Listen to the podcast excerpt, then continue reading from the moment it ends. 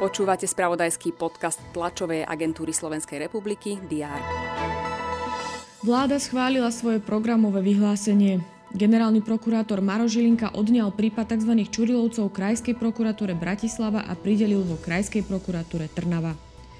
Jozef Kiš sa rozhodol odstúpiť z postu generálneho riaditeľa pôdohospodárskej platobnej agentúry. Aj tieto informácie priniesol uplynulý deň. Aktuality budeme sledovať aj v útorok 14. novembra. Vítajte pri prehľade očakávaných udalostí. Parlament by sa mal zaoberať programovým vyhlásením vlády. Kabinet Roberta Fica príde požiadať o dôveru poslancov. Okrem toho je naplánovaná aj mimoriadná schôdza za účelom odvolania podpredsedu parlamentu za smer SD Ľuboša Blahu. Naplánovaná je aj tlačová konferencia spoločnosti Profesia. Témou je budúcnosť pracovného trhu na východe Slovenska, možnosti pre absolventov aj spolupráca škôl s lokálnymi zamestnávateľmi.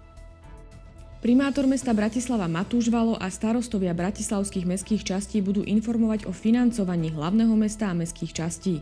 Naplánovaný aj briefing primátora mesta Banská Bystrica Jana Noska po skončení rokovania Združenia K8. Talianská premiérka Georgia Meloniová bude s predsedom slovinskej vlády Robertom Golobom rokovať o kontrolách na hraniciach oboch krajín.